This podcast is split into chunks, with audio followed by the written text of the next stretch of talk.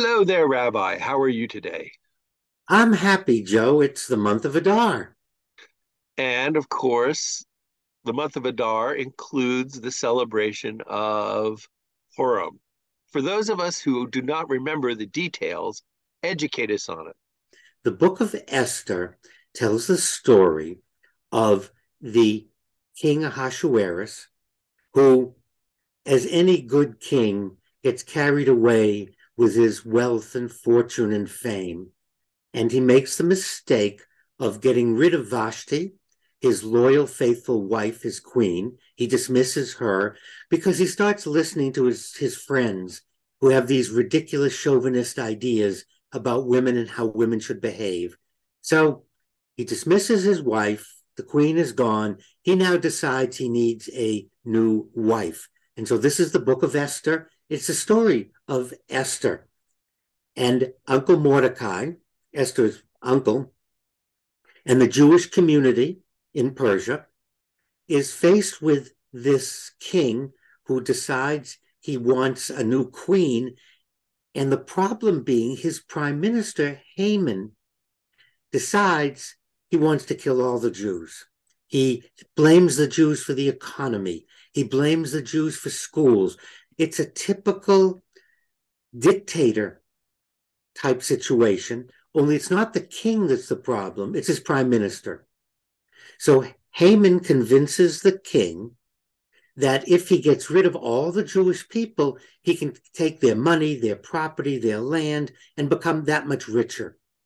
And so again, King Ahasuerus, not thinking clearly and listening to this one advisor, Haman, decides to wipe out the Jewish population. At the same time, he's searching for a new queen. And he decides to have a pageant, a show of some kind, to have women come to the king, come to the palace, and he'll decide who his new queen will be. Enter Esther. Esther, at the request of Uncle Mordecai, enters the pageant, the contest, the decision, and she becomes the new queen.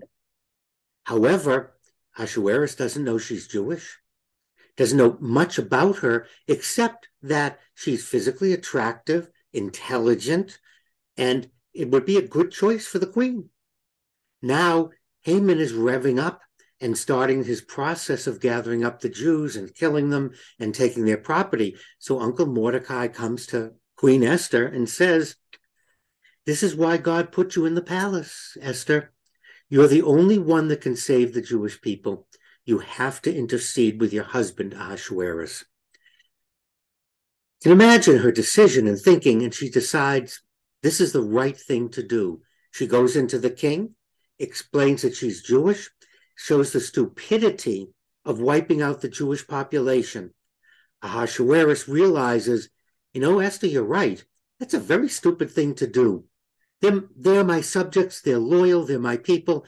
There's no reason except that Haman created and made them into villains when he himself is the true villain.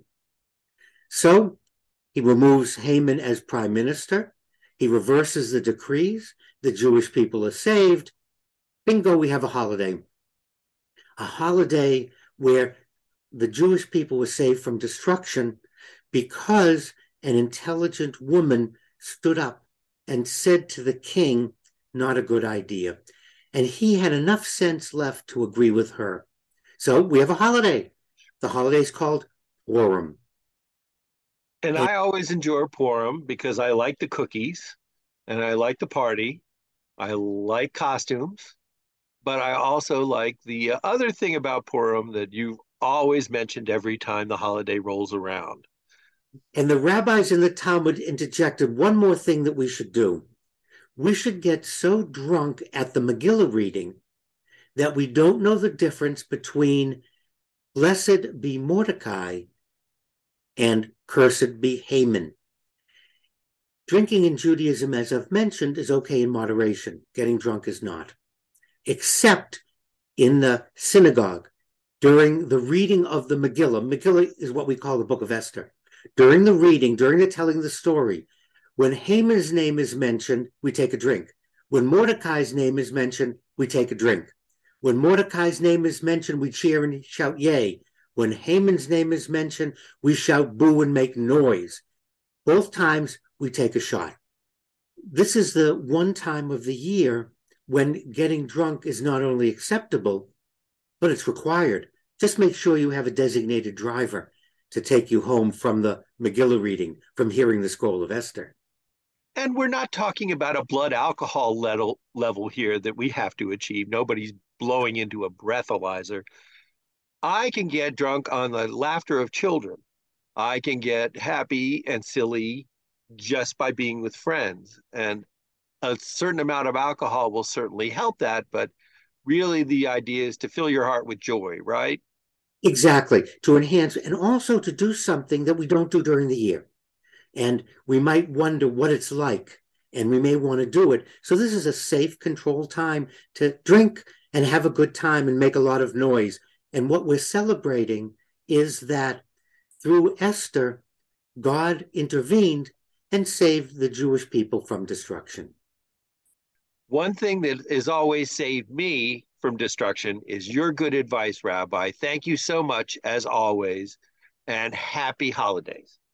And this coming week, look for where the Megillah, the Scroll of Esther, is read, where Purim is celebrated.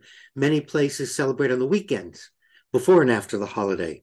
So enjoy. It's the month of Adar. Be happy.